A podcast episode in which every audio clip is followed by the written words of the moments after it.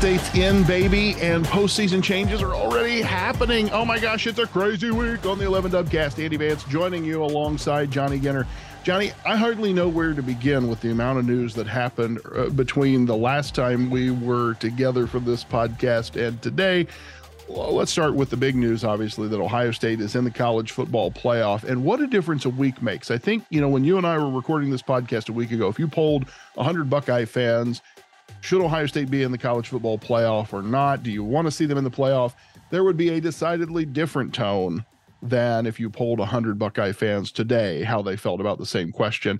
Did we just need time to heal and process or or is there some legitimate excitement about Ohio State maybe recapturing some of that 2014 magic as the underdog 4 seed and taking it all the way baby?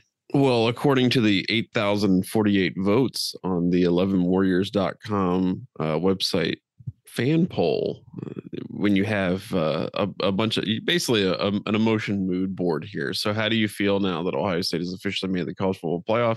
43% of that 8,000 plus uh, poll, a person poll, say that they're excited. Uh, I don't look after all of this went down, you know, after, and by this, I mean losing to Michigan in, you know, embarrassing fashion. I was pretty much of the opinion that like, yeah, they could get in the playoff, but no, I'm not going to be excited about it.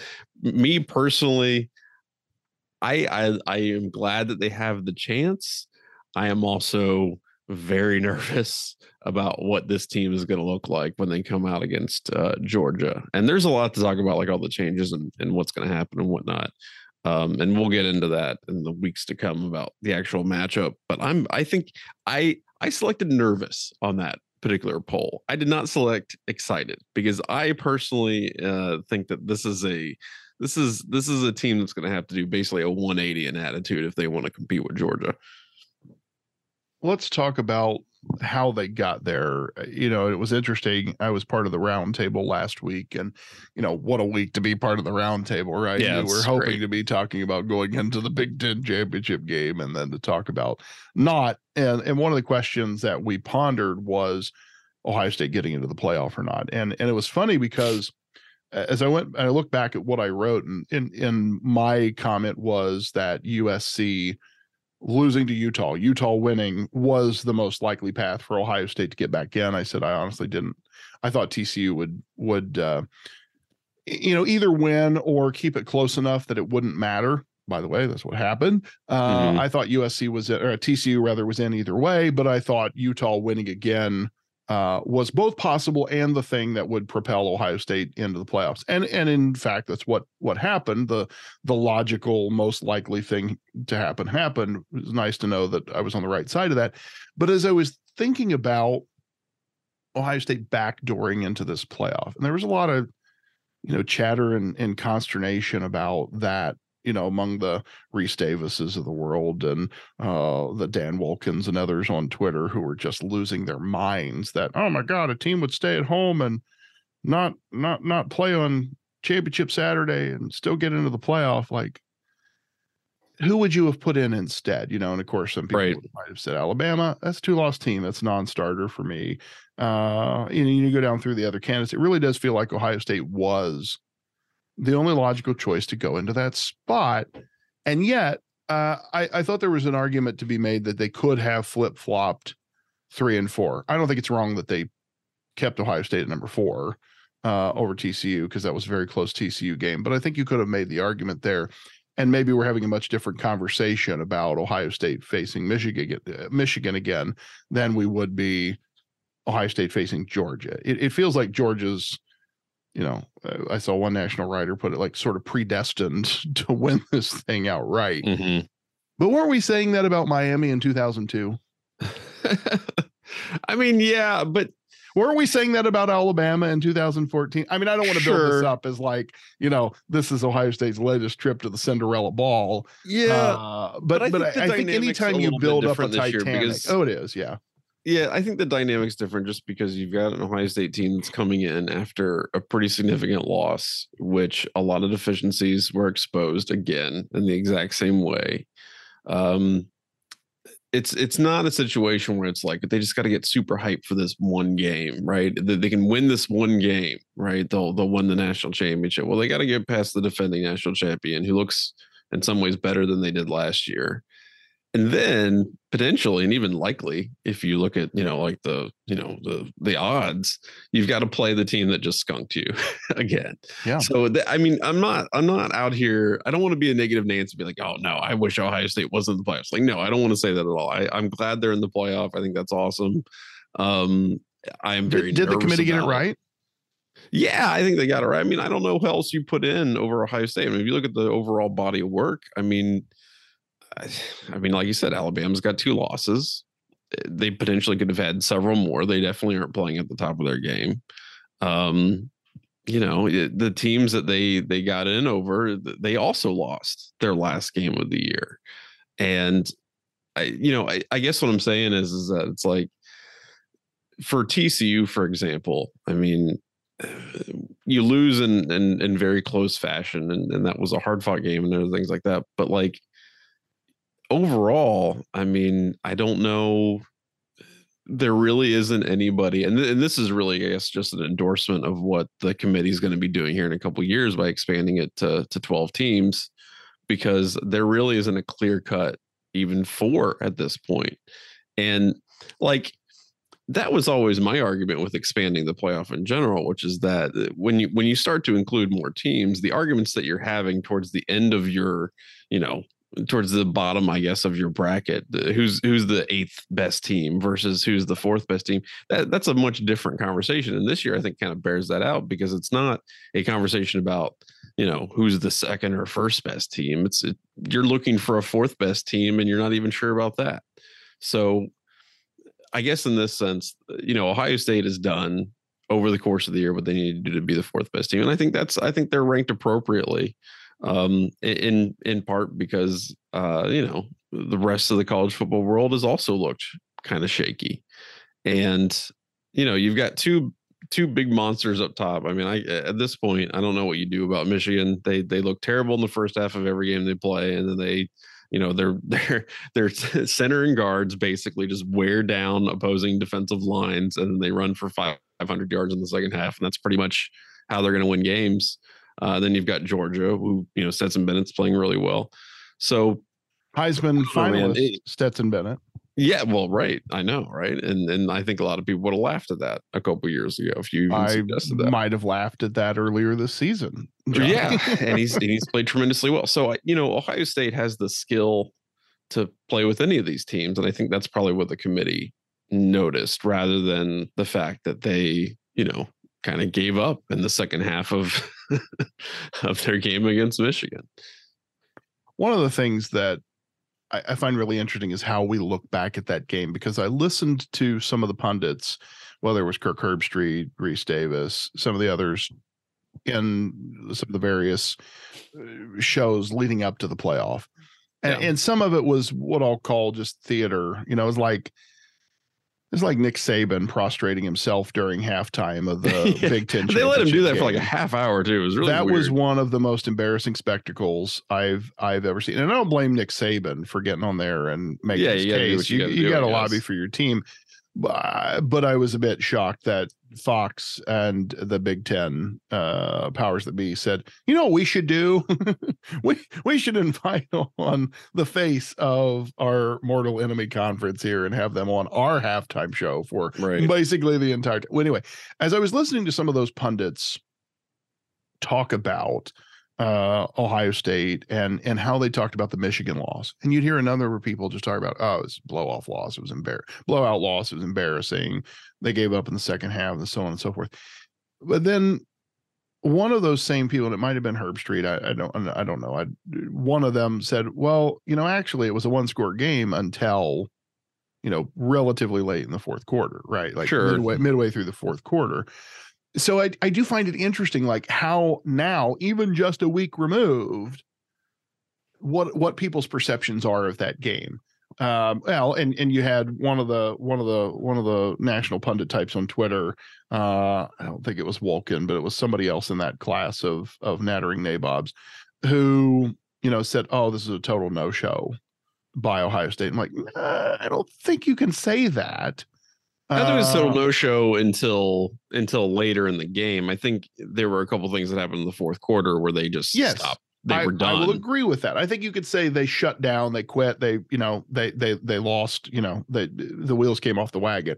But it wasn't a total no-show. Like, you know, so there that game wasn't a huge embarrassing failure from start to finish, right? Yeah. Like they still had 500 yards of offense. You know, like there were there were still a lot of things that happened there that good bad teams don't do, right? Yeah. So no, I agree with that. uh, do they have do they have what it takes to get their house in order enough in the next three weeks to put up uh you know a decent showing against georgia i i don't know i don't know it's a that, that's a that's a really interesting question like you say we'll we'll probably get kyle jones on to talk about the x's and o's of what it is georgia does uh i think we'd i think we'd probably all enjoy that let's talk about some of the nuts and bolts though uh because the biggest news of the week um certainly is that Ohio State's in the playoffs. Yeah. but it's not the only news of the week. Uh, yeah, no, not by a long shot. Couple of couple of chips dropped on Monday. One, and I don't think this necessarily is a big shock to me that Jackson Smith-Njigba will not play in the playoffs. His his time at Ohio State uh, as a player is over. Yeah. And and will be off to the magical land of of the NFL draft. Are you? Let me ask you this: Can I? So I've talked to people about uh, how they feel about Jackson, and, and and a lot of the fans, the people that I talked to who follow Ohio State, were adamant that uh, JSN would be back, and like this is this isn't this has got to be important to this guy's legacy, and you know he's got to do it for the team. And I was kind of like, eh, I don't know. I mean, it's hamstring injuries are funny you don't really know if you're not like, you know, let's say you're going out there and you're like 50% and you re-injure it. I mean, you can cost yourself a lot of money, but like, no, no, no, he's definitely gonna, I mean, this is this is, you know, for they, they thought he would come back from Michigan, right? And then when he didn't come, it was like, he's definitely gonna come back get in the playoff. And I'm like, I don't know. And so I think maybe some fans are kind of angry about this. I'm I'm just curious, Andy, how do you feel about, you know, him him deciding to to set this one out? Uh, I think given the injuries and given that he hasn't played really any meaningful time all year long, Yeah. uh, I don't blame him for making this decision. A- And, I mean, I think you know, you and I alluded to this midway through the season, and we were hesitant to straight up call it. And I know there were people who did. There were some um, some guys I'm in another Slack chan- channel with that there were there were one or two guys that straight up said, "Hey, this is this is the Bosa situation all over again. We'll never see him play another meaningful down." Uh, and and you know, you and I were hesitant to go down that route because they were very different situations.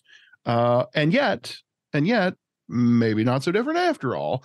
Lingering Yeah. issue, one, you know, na- nagging injury, you know, not an obvious season ender, but a nagging injury that's easy to re-aggravate, takes a lot of time uh to to get over. And and frankly, and some of this I'm sure is him wanting to get back out there and play. Players are almost always their own worst enemy when it comes to injuries, right? And, and Mhm. wanting to go out there. That's why you have things like the concussion protocols that you have now, because otherwise, if you left it up to players, they'd all go out there, you know, one legged and and on the verge of death. And Sure. just- it's just a scratch.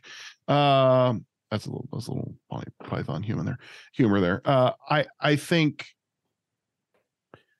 I think I mean, I think the biggest thing is that he hasn't played all year. yeah, I- that's that- uh, that's exactly right. Like in his case, I think it's smart because uh, smart for him, and and and I don't want to say Ohio State doesn't miss him, but it's not like he got injured two weeks ago and now oh shit, we got to figure out how to deal with this. right. They've been dealing with this basically all season long. The thing that I think frustrates me about the situation is that with him, and and I'd say this with TreVeyon Henderson as well, uh, maybe Miyan Williams, I'm not sure. Like I I have real questions about how some of these injuries were handled in terms of when guys came back. Oh, sure. Yeah, You know, absolutely. Like the, the when JSN tried to come back, and it was obvious like that was you know that was not a good choice. So I'm like, you know, if he just set out another how many ever weeks then, uh TreVeyon Henderson, like him coming out for Maryland, Mhm. no point whatsoever in him playing at Maryland.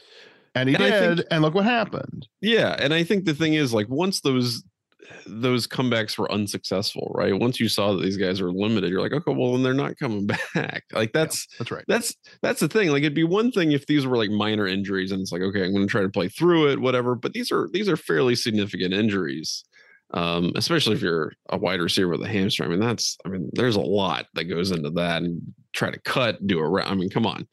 Um, but because these are relatively, you know, significant injuries, I, I just don't think that like you know it's not something you're going to work your way through and if it's not going to work in the middle of the season i don't feel like it was going to work at any point in time during the the rest of the season going forward so i'm not shocked by it um i mean it sucks you, you would love to have that dude back but uh i think ultimately that's I, you know, I, I, who can say whether it's the best decision for him or not? I don't know if the NFL is going to be like, oh man, you know, this guy we basically have no tape on him since the Rose Bowl. Maybe that's a good thing. Maybe it's a bad thing. Um, but that's the thing that is I'm most interested in about the story. Like I'm not right. I'm no longer and, and I haven't been super invested in JSN coming back for Ohio State standpoint for, for the reasons you just outlined. I just have sure. assumed for a while it ain't going to happen. Uh, but the thing I'm really interested in is to see, okay, what does the league do with a guy with this situation? You know, because I think yeah. there's been, you know, uh, fans, and we tend to as fans jump to like worst case scenario, right? Or like the most extreme conclusion about something. So, you know, when somebody sits out for a bowl game, then it's like, well, how soon before they sit out an entire season? And, you know, so like you look at a Marvin Harrison Jr there's all kinds of people who have talked over the past year, like, and this guy has another year that he's got to play at Ohio State yet. Like, oh my God, can you believe it? Because he could go to the league today. And st- I mean, look at what Chris Olave has done this year. Look at what oh my god, you know, yeah. Look at what look at what Terry McLaurin has done in his career. Like those guys were ready day one, right? Yep. Day one, and and putting up exceptional uh performances. Harrison certainly fit in that boat. So like the logical crazy talk among fans is well, guys are setting out for bowl games. Why not just set out an entire season? And so this will be an interesting test case because JSN has, in essence, set out an entire season, not by his own choice. So what do they do with him without that year's worth of tape? Yeah. Right. And and and, and, and the injury, you know, in there there to boot. Now, you know, there have definitely been cases of guys who get injured and get snatched up and you know somebody's always going to take a flyer on great talent yeah, well, I and, and also I think you know you look at the other like you just said, you look at the other Ohio State players and like, okay, well, we know that Brian Hartline knows what he's doing. He develops really good guys. Maybe we yep. won't need to worry about it. We're just going to draft this guy high, and and we know what we're getting. And like, you know, uh, Jam- Jamo Williams. I mean, he hasn't played at all, and and you know they they were he was drafted almost entirely on potential, and um, you know after a major injury, and I I think that maybe NFL teams kind of look at it the same way with JSN. So you know, I'm sure that you know via his agent or whoever is kind of advising him, they're they're hearing things from the NFL, and I'm sure that you know they're taking that into consideration when they're making that determination about whether to play or not. And they, I guess they viewed that it wasn't you know maybe all that bad. It wasn't that big of a deal. Um, so you know. It, I, I wish him the best. I hope that the guy finds a good spot. I hope that he heals right. Um, but you know, to your earlier point, I think that this is something obviously that Ohio State's been dealing with the entire season in terms of game planning and figuring things out. And I don't know that it significantly impacts what they're going to try to do either way. The uh, next set of news things that dropped in terms of personnel. A uh, couple of entrants into the transfer portal already. Jalen Johnson, a redshirt freshman safety, yep. became the first player to enter the transfer portal. Uh, and then not long after that, linebacker Teradja Mitchell announced um, he was entering the portal to play a sixth season of football elsewhere. Although he said he would finish out the year with Ohio State. I, you know, I'm I, I don't know. I mean, either of these surprised me or not, but I I don't think there's any doubt. You know, you assume in this day and age there's going to be a decent number of guys on every team in America who are going For sure dip their toe into the portal and go. Yeah, 100%. And Ohio State hopefully can be the beneficiary of that, honestly, coming here soon, because there are definitely some dudes who I, I think Ohio State could benefit greatly from mm-hmm. in the mm-hmm. portal. There's, there's, for instance, a number of linebackers out there who I think Ohio State could benefit uh, from, you know, from their services. And there's there's going to be a lot of that, and I, I hope that Ryan Day and company take advantage of that. They sure um, need to because there are definitely going to be some position areas oh, yeah. of concern, right? We've talked about some of those. Yeah, personnel wise, you're next year you're looking at a lot of holes that you're gonna have to fill. And yes, you've got a lot of talent on the you know squad already, and, and that's traditionally what you need to do to build it up. But this is this is free agency, baby. You need to keep up with the other teams, and sometimes that involves looking elsewhere uh, for guys that already have a couple years of college football under their belt to help improve your your squad. So um, I, I, I, how this plays out is really interesting to me. I mean, I think you're going to see other names, maybe even bigger names like Roger Mitchell. I mean, people generally know his name, but I don't think he played at all this year, basically. Um, he played in. He, he, played in a number. It is interesting because he's right on the cusp. That's the thing where I commented, you know, that he said he's going to be with the team the rest of the year. Yeah. The thing that's interesting, um, he played. So he he's got the extra year of eligibility that everybody right. got, um, you know, from 2020 he didn't take a red shirt year and he has only played in four games this season. So nice. in theory, he could take a red shirt season and play another year of college football in 23. But uh, if he plays in the playoff, then that would that would, in other words, eat that right. possibility of a red shirt. So it, it's kind of an interesting situation there. Uh, but yeah, played in played in four games this this season. So let me ask you that: Do you think what do you think the possibility would be of a guy like TreVeyon Henderson transferring? I mean, I think that would not surprise me in the least, and partly because uh, wasn't Henderson the one that scrubbed all of the Ohio State stuff off his Twitter. Uh, yeah, yeah. I think sometimes people make too much of that, but yeah. Oh, I don't know. I, I I'm probably one of them, I guess. You know, because I'm like, oh, hmm. All of a sudden, if you take all your stuff off your thing, like, what are you? Who are you mad at? Like, I always look at that as okay, that was an emotional reaction to something. You know. Yeah. Um. But oh, I mean, we were talking about this a little earlier too. It. Um, yeah, he doesn't have anything Ohio State wise currently on his um, social media feed. Now that said, he did uh, he did retweet several Ohio State things uh recently so JSN's JSN's announcement being one of them uh thing about Marvin Harrison being up for the Biletnikoff award being another uh, yeah so eh, who knows? He would be one that is a big name would not in the least surprise me um just because you know I think you had a lot of people this year who said huh maybe Miyan Williams was the guy after all um, over TreVeyon Henderson. You know, different style backs. Maybe he wants to be a feature back instead of part of a one-two punch. I, I don't know. I'm I'm interested to see what happens there because I could see a scenario where Ohio State has really great running back depth, and I could see a scenario where, ooh, I'm really concerned about running back depth, like right. depending on who stays and who goes.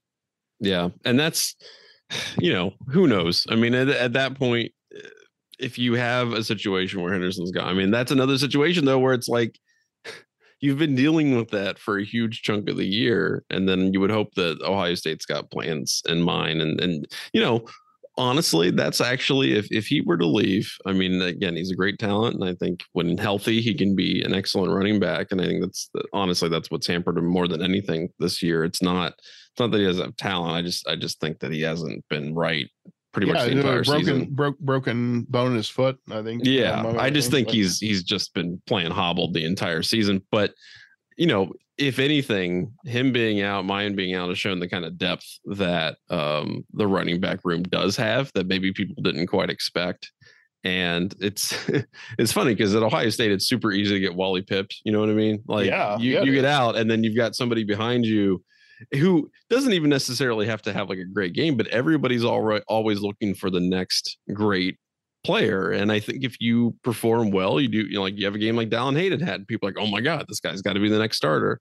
Um, that's just that's just kind of how it works. And um, I think for Henderson, eh, you know, timing might be kind of an issue, especially if he wants to get fully healthy. But I don't know. I, I, I the reason I asked is because for me, he's one of the guys that I would also be very unsurprised at uh, testing the transfer waters.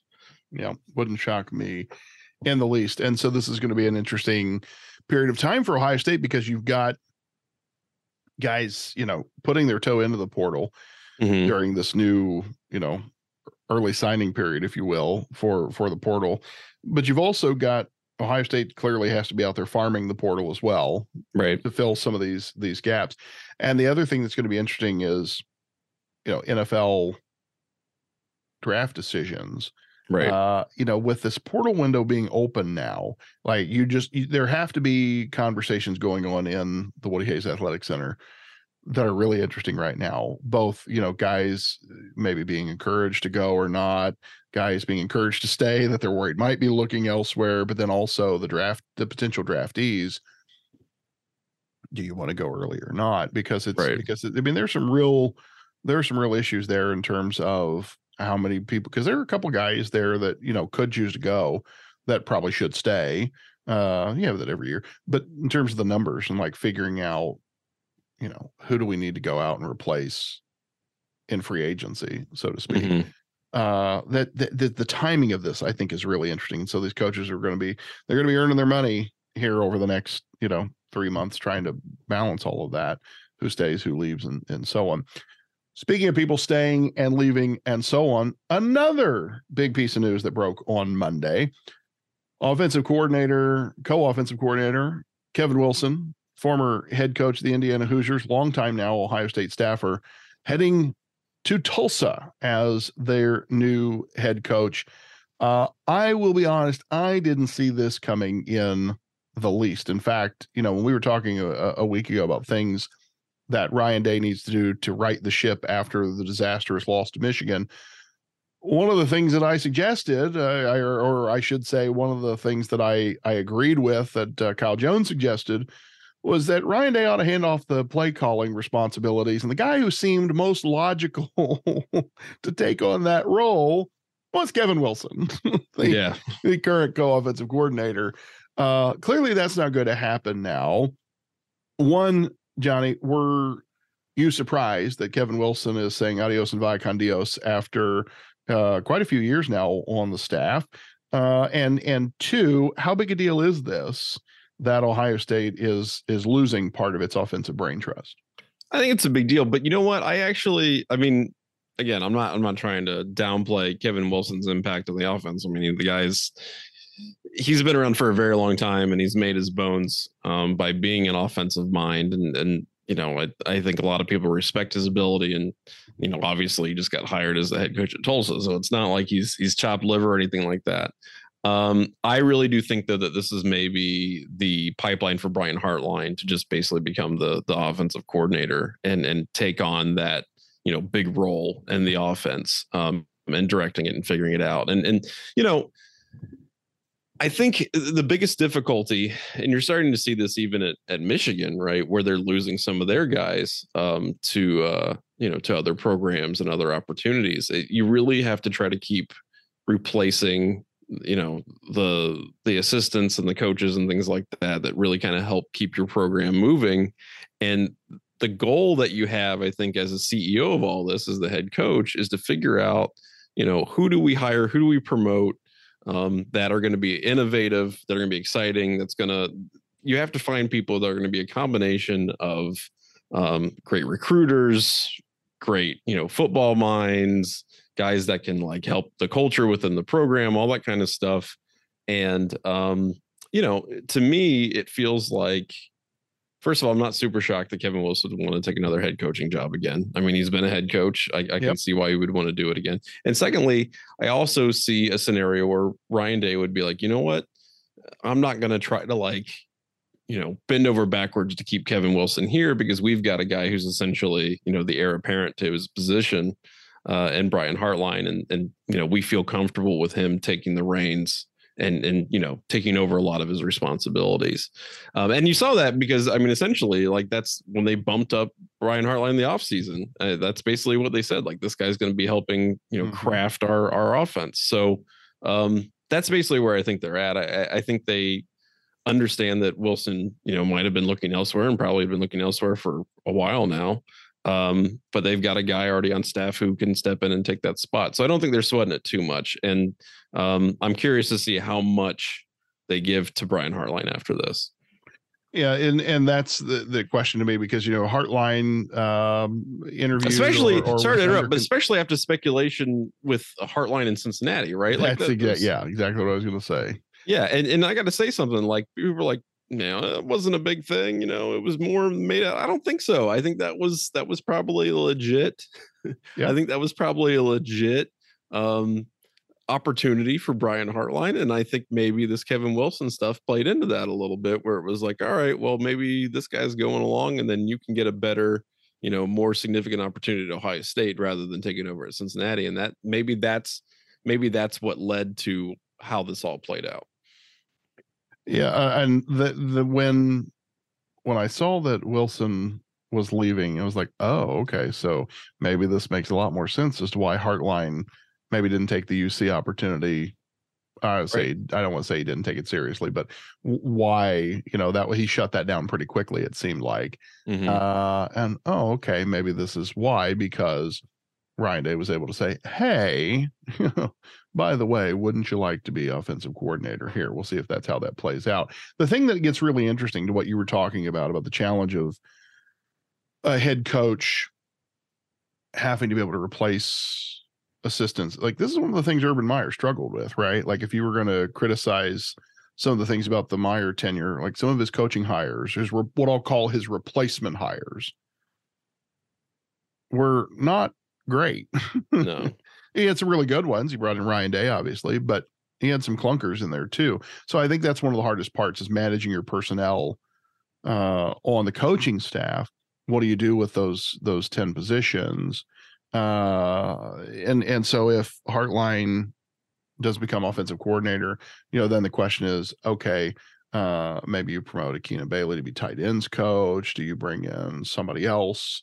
Uh as an offensive coach of some sort to you know where do you or you know hey we we struggled with some defense so do we need to bring in another defensive mi- I, I think that'll be a really interesting it'll be another offensive coach but i mean it's really interesting to see like how you choose to assemble your staff what Mhm. responsibilities do you you know do you give different guys do you promote from within versus trying to go out and get uh you know a home run hire so to speak but the other thing i think about too that's really interesting here for you know i'm sort of assuming i'm with you i think and sort of assuming hartline's going to be the guy what does that mean for play calling responsibilities because that Right. likely says to me that ryan day isn't just handing over the playbook 100% to brian hartline as a first time offensive coordinator in the way that he might have been able to say hey i'm going to hand over play calling responsibilities to a kevin wilson who's done it for 20 years Mhm. that I think this is a really interesting inflection point in Brian Hartline's development as a coach as well. Yeah,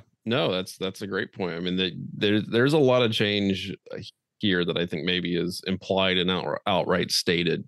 Um, and you know, Kevin Wilson's going to stick with the team and through the games and through the playoffs and all that stuff, and that's great. But Yeah, I don't think I this really is do- like a huge change relative to the playoff per se. yeah, but other than he's going to have some focus. He's going to have some focus, obviously, on Tulsa sure. while while he's doing this. But like, I'm really intrigued now to see what this offense looks like next year. I am too. I am too, and I I want to see what they do. I want to see what they do with like you know Brian Hartline's official title and and what they say that they're uh you know what they say they're actually going to do and change and all that kind of stuff. There's a there's a lot to this, and it's it's going to be really interesting. I think maybe in the the weeks and months after this, rather than the immediate future. Yep, absolutely. And and it's you know these are the kind of things that happen every year during the silly season. Uh, but it's interesting now to see them play out at the same time. You hope Ohio State is uh, turning the page after that that mm, pretty tough pill to swallow versus Michigan, and can they acquit themselves well against the number one team in the country in the college football playoff? Whew, that's a tall that's a tall task, and we'll Yeah, find out yeah. what kind of CEO Ryan Day really is. I think going through the next month of of the year. All right, let's turn our attention now to uh, to our favorite segment of the show, the Bet Jack Parlay on the 11 Dubcast. Uh, the Dubcast sponsored this week, as it has been all season long, by Bet Jack, Ohio Sportsbook. The only sports book designed by Ohio sports fans for Ohio sports fans. As you know, the way the Bet Jack parlays work, uh, Johnny's picking games each week, and we're offering our picks. And if you're like me, maybe you downloaded the Bet Jack app, the free Bet Jack app, uh, and place your bets that way, or you can go to betjack.com as well. Johnny, what do you have in the parlay for us this week? Well, seeing as it is kind of the you know the end of the college football season, we're going to look at some other things here in the interim. Once we get into once we get into the bowl season, obviously we'll talk about. And we're gonna have some real adult fun when we get into picking bowl games because Oh yes, it that's gets gonna be- wild then. that's going to be really good. Um, but in the meantime, in the meantime, we're going to uh, we're going to look at some of the the more interesting, not I want to say obscure, but you know, outside of the college football world a little bit. But I will start with one that is obviously like you know the the it gets a lot of outsized attention and justifiably so because it takes place after a lot of the you know the championships have played out and all that stuff. So we're to talk about Army and Navy, right? I was gonna say Which the most that I important football game of the season, frankly. yeah, and it's a lot of fun. I mean, it's it's it means a lot. It I love the fact that it gets like kind of like a a center stage. You know what I mean? When it's done, yeah. um, they get to play in like a you know an NFL stadium. It's just it's a good it's a good setup. So Army and Navy right now, Army is only like a one point favorite in this thing. This is a very close a very close game. And by the way, I think it's going to be a very entertaining game just because of the style of play that these teams have. Um, so who do you got on this one?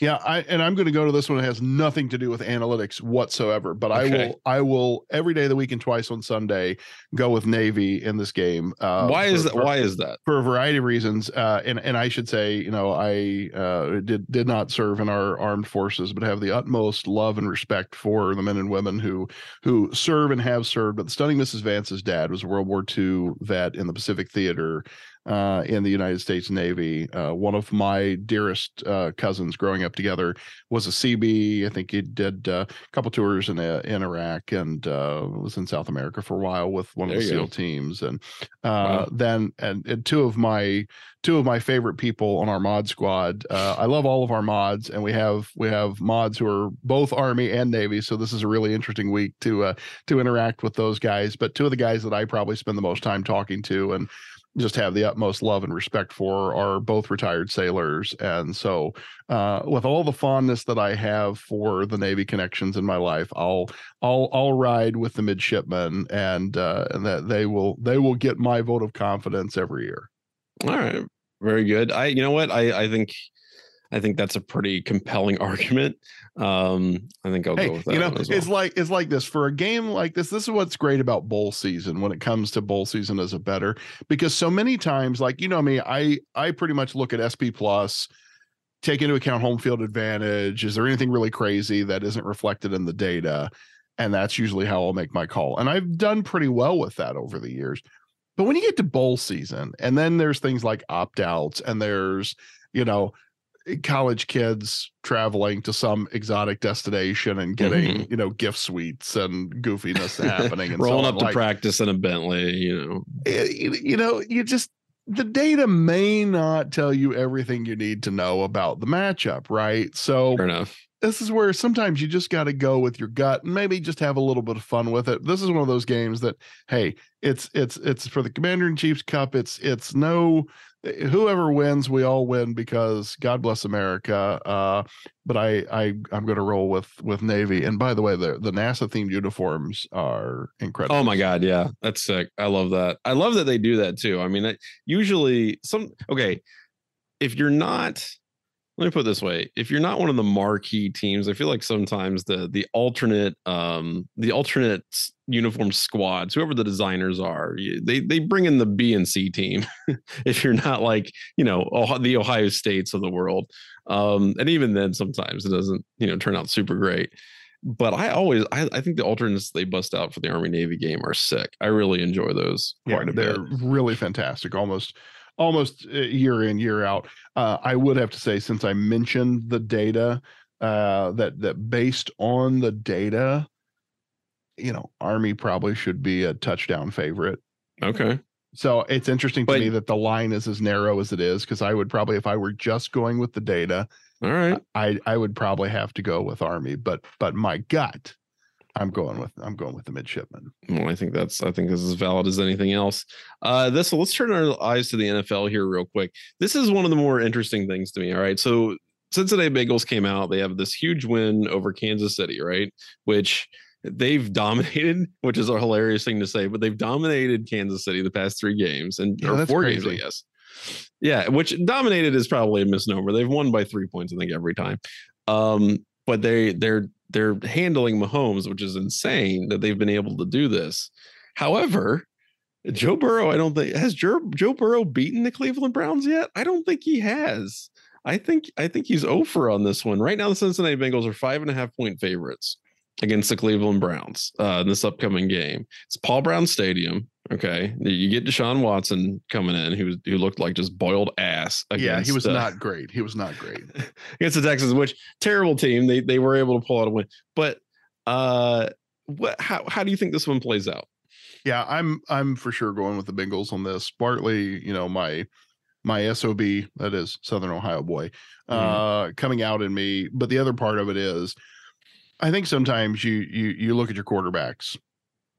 You look at one, you look at the other, you look at one, you look at the other. And if there's a quarterback that I was going to trust to get it done in a rivalry game like that, Mhm. it's go Joe Burrow. I just think he's got the goods. Uh, they've they've been good enough as a team, uh, you know, to get the job done. Uh, I'm for sure going with the Bengals on this one. I don't I don't have a lot. I know the Browns, you know, have had their moments, uh, and God knows they're. I can't thump on my chest too much as the Steelers fan in the room. They have not had a super great season here, but I Yeah. I think if uh if I had to put if I had to put the farm on it, I'm I'm going with the Bengals on. All right, sounds good. Uh, last one here. This is uh, the the Sweden Superligan of floorball. Uh, I know that you follow it very closely, and this is Yeah, you know I'm basically right your there. second favorite sport. Uh, right now, we've got uh, Strorveta IBK against FBC Karlsmund. Wait, Car. Uh, who do you got in this one right now? Uh, Ver, Stroveta IBK as a uh, as a favorite in the uh, floorball Super League.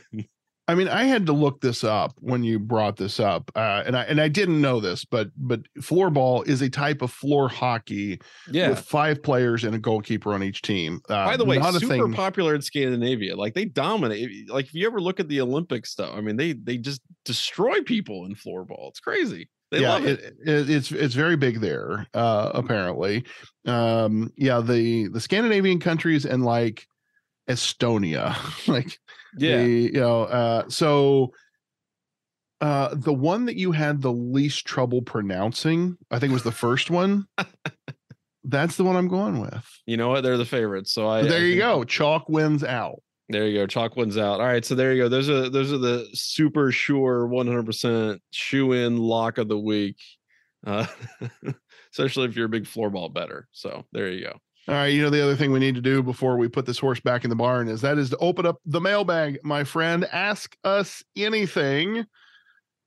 What do we have from the faithful listening public this week? Well, you can, as always, we we have to remind you that you can ask us literally anything by sending us questions to dubcast at 11warriors.com. And again, love just answering all kinds of questions because that's the fun thing. That's that's that's what we love about it. Um, so we're going to start here with our good friend Alvin, who wants to know if and when Ohio State triumphs over Mr. Walmart khakis in the Natty, uh, do our players get a pair of gold pants? Yeah, I- you know that's a, that's a really good question. And when I saw that on Twitter, um, I, I started thinking about it. And I say yes. I don't know what the official answer is, but I say yes because the the the pants are handed out for beating Michigan. Yeah. period, not for beating Michigan on the last Saturday in November specifically, right? Like Mhm. the game wasn't always on that Saturday. So it's I, I I think yes. I think if they if they beat Michigan and and you know, I think this will be a thing that will come up when in inevitably the Big 10 eliminates divisions and the Big 10 championship game, you know, 9 years out of 10 is Ohio State versus Michigan. I think that's a thing that that will come up more and more frequently is that you could have a team getting two pairs of pants a year or uh you know getting one and not the other i was really holding out hope the other night uh a as a as a purdue uh you know graduate uh, did, did- did one of my master's degrees from purdue as as Mhm. a graduate of that university i was really hoping i was like you know the best the best case scenario is for michigan to lose to Purdue in the Big Ten championship and then lose to Ohio State Yeah. Oh, absolutely. in the God, Natty. So for, incredible. for Ohio State to win a Natty and for Michigan to have beaten Ohio State but get nothing uh, in the playoffs would have been, or in the postseason would have been just delightful. Alas, it was not to be. yeah. The sad. Boilermakers tried. They kept it interesting for a little while, and then it was less interesting and uh you know not at all close in the Yeah. final analysis but Unfortunate. unfortunately Um. but yes uh, they will get a pair of pants i'm confident of that Yeah, uh, you know, and that's the thing. I think again, it's it's about beating Michigan. If you beat Michigan, then um, you know, I agree. I I think that uh I think that's that's grounds for getting a pair of gold pants, no matter what the situation. Um, and frankly, I mean, especially in a situation like that, like let's say Ohio State and Michigan meet up in the national championship, then you beat Michigan. I feel it should be like, I don't know, like a platinum pair of pants, like some some. You know what I'm saying though? Like that. yeah, I make it like really special yeah, I feel like that's kind of like a step above. So I'm which I'm i mean. I'll ask you this like did the committee screw up not putting ohio state at three to to force the rematch in the first game of the playoffs. Like this would have been the most watched playoff game in in history if those Yeah. two teams had had met up again. Like did they did they miss a huge opportunity there or or did they just not have any choice? This is what was the right thing to do.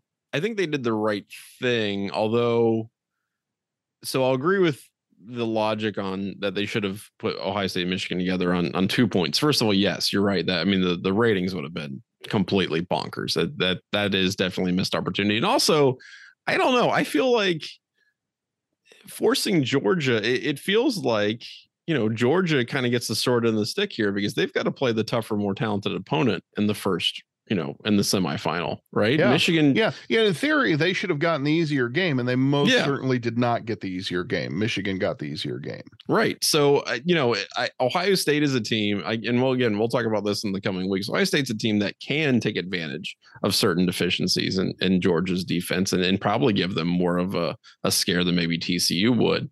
Um, so I don't know. It, that's interesting to me how that kind of worked out. So I understand why they did what they did. I, I, I think logically, just in terms of how the, the season played out, that's where you should rank the teams. But if you're thinking about like, okay, the first seed gets the easiest uh, you know, opponent and you want to set it up for maximum eyeballs on the TV screen, then yeah, I can. I, I think that's a valid. I, that totally makes sense. That's a valid. Uh, it's a valid point. So I hope. I mean, I don't know, man. It's again, I, I do hope for an Ohio State Michigan uh, national championship, just because I think that would be like, yeah I if, I, mean if ohio state can pull it off i'm i'm going to go ahead and you know give the devil its due and give michigan you know the i'm i'm going to operate under the assumption that they're going to handle tcu uh without without a whole lot of trouble after seeing how they handle their business versus ohio state. But yeah if ohio state can take care of business my goodness gracious that will be the national championship game to end all national championship games like i'm not sure how it would ever be bigger than ohio state versus michigan for all the marbles yeah, I agree. By the way, so okay, so Matt here sent a uh, sent us an, uh, a really in depth question slash article. It's not really a question, but I'm gonna Matt. I just here's the thing. I just want to say this. All right, it, it is it's about Illibuck, which automatically piques my interest. Oh my God, yeah. Um, Greatest what I'm going to do the is, history and I promise you, after we're finished recording, Matt, I'm I. It's been a crazy week. My computer died. All kinds of things have been going on. Uh, but I promise you, Matt, I will read every single word of that, and I will I will make sure that Eleven Warriors we're we're, we're aware of it, and if we can get it on there on the site, we will. Uh, I can't make promises as to that, but I, I will definitely make sure that we uh, we we check this out. So thank you for for setting that. I I very I do very much appreciate it. I'm sorry I haven't like emailed you back, uh, but I will I will do that as soon as we're finished recording. Uh, this is from Kevin. Uh, if Ohio State plays in the Rose Bowl, who do you think will sit out? Well, that kind of came moot a little bit, but let's say Andy, uh, let's say that uh, let's say that Ohio State had been left out of the playoff. Did you think we would see like large amounts of guys setting out for that for the Rose Bowl? yeah, this this was really um this is something I was thinking about after after the loss. You know, what would what would the over under be for um opt outs? And and I I definitely think it's going to be different, you know, now than it would have been. Um, but you know, for a non-CFP bowl, I I was kind of I was kind of talking to some of the guys on the team, and you know, like maybe five and a half is an over under for non CFP opt outs. Yeah. The fact that it's a CFP now, you know, that that probably for example, CJ Stroud, I think you you and I would have agreed was not playing in the Rose Bowl. No. CJ Stroud is playing in the playoff. Yeah, of course. Yeah. You know, so like that sort of so there'll be a couple guys I think that would be back, but I it still would not it still would not surprise me if you see let's say like a, a TreVeyon Henderson as an example, if he's not if he's not well, now will he say I'm opting out? Maybe not, but but but there may be some guys like that that you'd see who just maybe don't play, right? Uh, because of an injury or whatever. You got to look. This has not been a super healthy roster. No, it's not. They've had injuries all year. I mean, it's at damn near every position. It feels like. Yeah. I mean, like, and when we talk about CJ Stroud not running, it's like, well, you know, it's not hard to look around the rest of the room and see the number of guys who are, you know, banged up, dinged up, right, nursing something along. You know, maybe there's maybe there's a pretty obvious reason why. Yeah, exactly. Day didn't want him toting the rock ten times a game. Right. Uh, by the way, Kevin ends this by saying, regardless, do you think JSN comes back next year? I think so. I'm sorry, Kevin.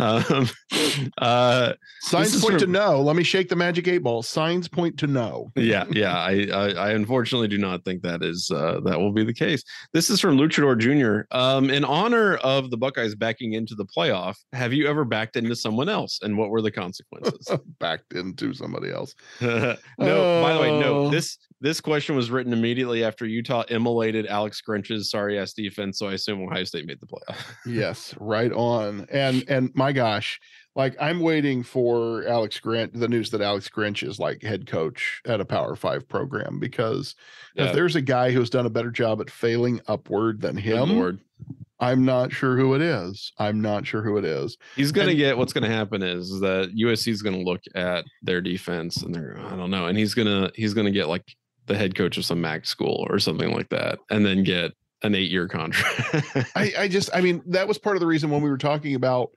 Ohio State, you know, being able to get in.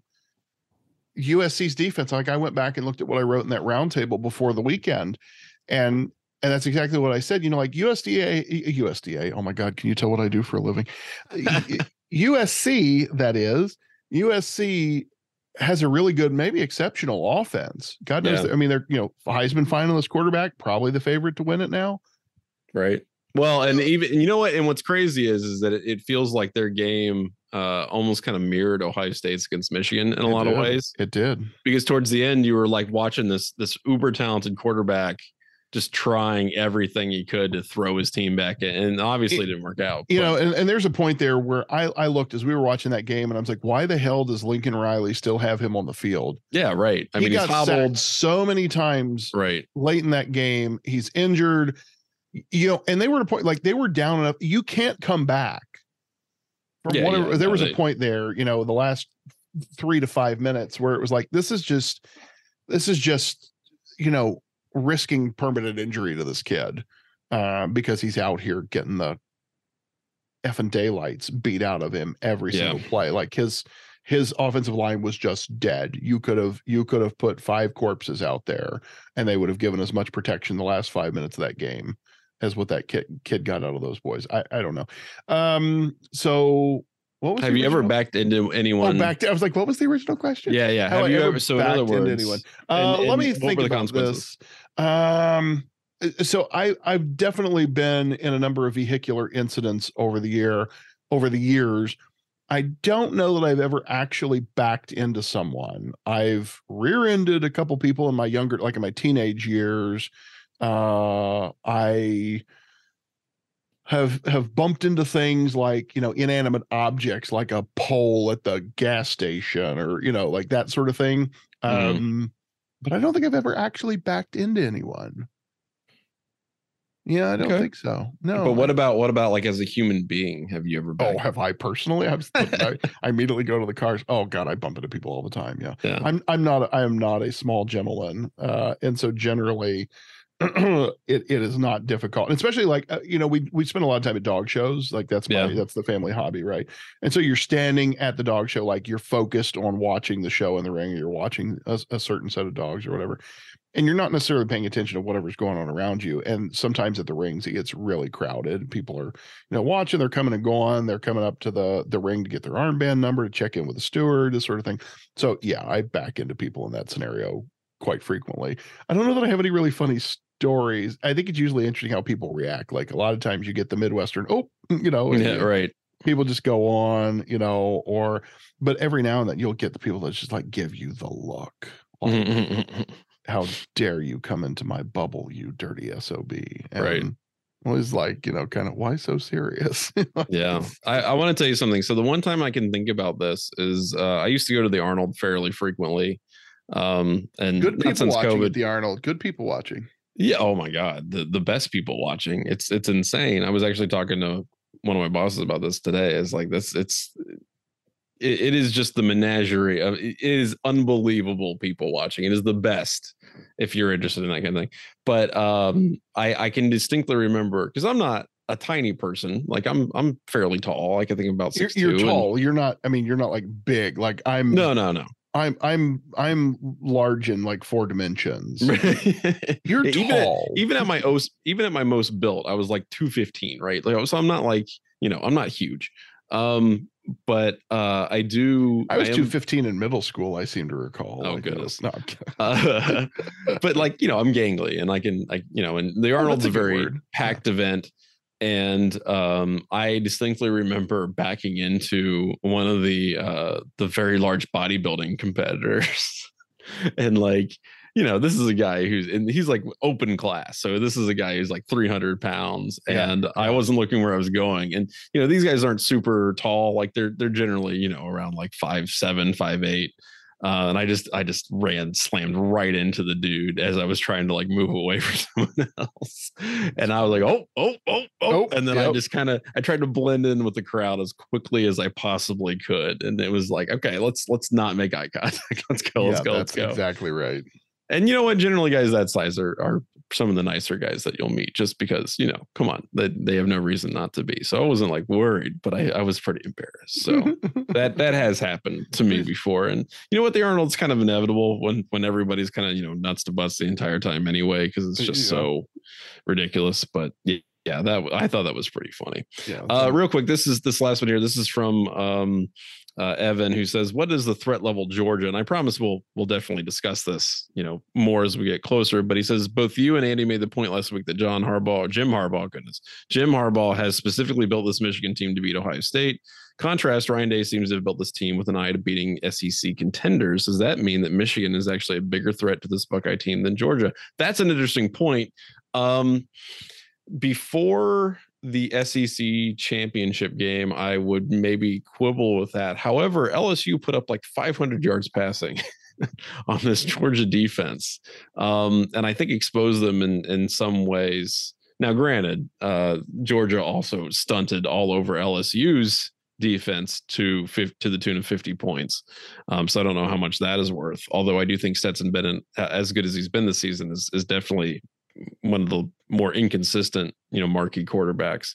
Um, I don't know. That's a that's a really interesting point. Georgia has a good running game, but they also don't have like a marquee guy in the way that Michigan does. It's it's kind of an interesting contrast in styles, and I think I don't know. I it, it this is one of those situations where I really do want to ask Kyle and some other guys their opinions on this because that that was kind of my contention that Ohio State's been built to compete with these SEC teams in a lot of ways. Um, so that that might have some truth to it, Evan. Honestly, I'm I'm I'm curious to learn more about that. I guess in the coming weeks. Yeah, you know, you look at you look at Georgia, uh, one of the best run defenses in the country. Uh, Mhm. Well, well, literally the best run defense in in the country. Uh, but as you noted, maybe vulnerable through the air, and and that's where you know you look and see okay, the thing that a lot of us, a lot of of OSU fans have picked nits at Ryan Day about is that this is becoming a quote unquote pass happy team. Right. Um, well, hey, maybe that pays off against a team that is vulnerable to that. I yeah, I think the bigger question because as I look at where things went sideways for Ohio State, you know, one of the biggest problems is that they didn't convert in the red zone. They didn't Right. convert on third down. You know, early in the season, the first half or or 80% of the season, you'd said, gosh, Ohio State was one of the best teams in the country on third down conversions. They were one of the worst when it, you know, came down the stretch there. Uh, Mhm. and and you know, the last not even just the Michigan game, the last three or four games. So to me, the the matchup between Ohio State and Georgia is going to be as much about how Ohio State's offense steps up against Georgia's defense as it is how well Jim Knowles figures out how to defend the Georgia offense. Yeah. And I think that's I think that's an excellent point. Because And- I think both the last two, you know, last year it was really obvious that you blamed the defense on Ohio State's loss to Michigan. Whereas like the loss, uh, you know, the, the the earlier loss in the season, um, I, I when people were ready to fire CJ Stroud, and I was like, it's CJ Stroud wasn't the reason they lost that game. right. Uh, it was it was clearly the defense. This year with Michigan, I think you'd say, you know, even though they scored, you know, five, they ran you know, 500 yards, uh, recorded 500 yards all, all total, Eh, like you needed to find the end zone. You know, Yep. Ryan Day, you needed to get the ball more into Harrison's hands and less cutesy poo plays and, and so on and so forth. So the to me, that is is maybe the more interesting question is how Ohio State's offense steps up rather than, oh God, can Jim Knowles and Ohio State's defense figure it out? I I'm less worried for whatever reason. I'm less worried. Now we'll see again. You know, we start to do some film study and and, and break this apart. Uh, it, it's a good question. I, Yeah. But I also think it's interesting because Ohio State would be favored if they were playing Ohio State, Michigan in the first round of the playoffs instead of Ohio State, Georgia. I think Ohio State would probably be favored by a point.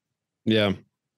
Yeah, it'd be close. And and the thing is, is that the, the measurables, I mean, that if you look at, for instance, the Big Ten championship game, even, right? Like that's you look at what Michigan has done, what they've always been doing, and it, the thing that really bothers me, what's what's been most infuriating, I guess, about Ohio State losing to Michigan is like Michigan fans saying, like, "Oh, we uh, we knew this all along." Like, shut up! you Right. did not predict. No. You did not predict JJ McCarthy going out and throwing the ball the way he did against Ohio State because he hadn't done it at all the previous, you know, however like the previous five or six games. And then he comes out against Purdue and he only has 17 attempts, only has 11 completions. He only had 12 completions against Ohio State. Um, you know, for 161 yards in the in the Big Ten championship game. It, it just it, it's a weird, it's a weird situation. It's a weird setup. And um I don't know. I I guess I'm personally not. uh It's not that I'm like scared of, of Michigan and things like that, but I I- I just think it's it's definitely it's different than it's it, it would be against Georgia.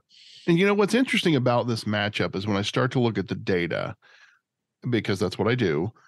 SP Plus would give on a neutral field Georgia like a 5.3 point advantage. Call it five points, five point advantage on a neutral field. Well, you might as well call Mercedes Benz Dome That's home field, yeah. that's home field.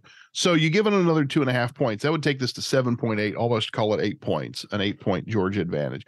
But when you break it up between the offense, the defense, and and special teams, these teams are really interesting in that Ohio State's the number four offense by SP plus and the number 15 defense.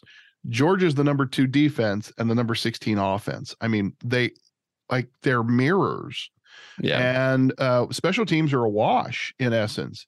You've got Georgia, Michigan, and Ohio State are five, six, and seven in SP plus special teams rating. They they're almost statistically the same team in terms of their efficiency via special teams. So the difference here is that Ohio State is the better offense than both Michigan and Georgia. Michigan and Georgia have the 16th uh, and 18th ranked offenses and the number two and the number four defense. So Georgia and Michigan are very much alike in the sense that their relative strengths in terms of efficiency, offensive efficiency, defensive efficiency. They're both better defenses than they are offenses, but they're both their offenses are as good as Ohio State's defense is, Right. where Ohio State, in theory, has a much more efficient offense. Uh, so that, that's where I come back to like the the individual matchups. Um, I I think Georgia and Michigan are maybe more alike than if Ohio State was playing a different SEC team Mm, uh, in terms of their because we we could have gone into that game saying, well, Ohio State uh, may not be able to run against this Michigan team very well, but they ought to be able to find some success passing the ball. right. Uh, Ohio State with the defense, we said, you know, the, Jim Knowles, um, you know, they they'll they're going to stop the run. I I felt pretty confident they could stop the run, but corners are going to be a vulnerability. Well, geez, look at the second half. What happened? yeah. They they found all that success on the corners. and that's not going to change no matter who you play. That's right, And that's right, that- that's the problem. So we'll we'll see what that looks like hopefully going forward. But great set of questions this week. Thank you so much for sending those in, and uh, yeah, we'll keep answering them. All right, let's get this horse back in the barn with to me the biggest news of the week. The thing I'm I'm really excited to get your take on. Coach Prime, Neon Deion, Yeah. joining the ranks of the Power Five, taking a big old bag with him, telling everybody on staff and all of the current scholarship athletes, "Peace out, homies. I'm bringing my people with me." Is this going to be the most entertaining coaching hire of all time, or the biggest crap fest of all time? Like, what do you foresee coming down the pike with Coach Prime, who has done a very good job, by the way? Uh, it seems like in in, in his coaching uh, tenure at Jackson State University, Yeah, 12 and 0 undefeated season this year, defeating the Southern University Jaguars uh, and and uh, making a perfect season at the FCS level. But like the coaching announcement and the initial stories coming out of Colorado, I I really don't know whether I think this is going to be the second coming of Jimmy Johnson or the second coming of Urban Meyer at the NFL. like, you know, I don't think it's going to be a second coming of Urban Meyer. Although I do think that here's the thing. All right, you don't think this is going to be a huge a huge uh, uh shit show as the kids call it No, I think you know what? I honestly think he he's taking his job seriously as a football coach. And here's the other thing: people may go like, "Oh, well, Colorado. I know the Colorado. Colorado was one and eleven this year. Okay, uh, their their one game, their one victory came in overtime against Cal.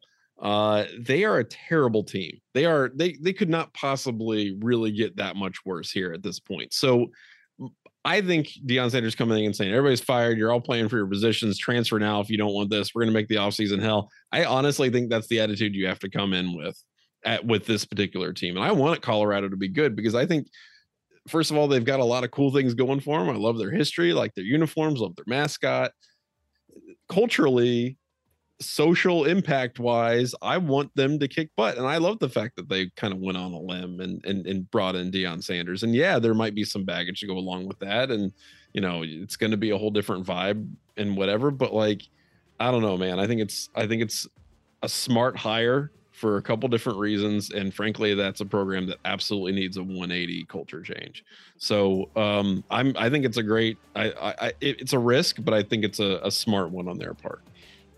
it's going to be entertaining, no question about it. And uh I'm fascinated to see what happens next. Yeah, I'm exactly who you haven't thought or talked about Colorado football in years and years and years, and now we are. And I think that's that's half the point. And for a team that again just went one and eleven, okay, that's that's what you want from them. They, I think they they swung for the fences, and and we'll see if they you know get the home run. But uh, I think it's I think it's pretty smart on their part. nowhere to go but up. I love That's it. right. All right, friends, we are we are into the month of December.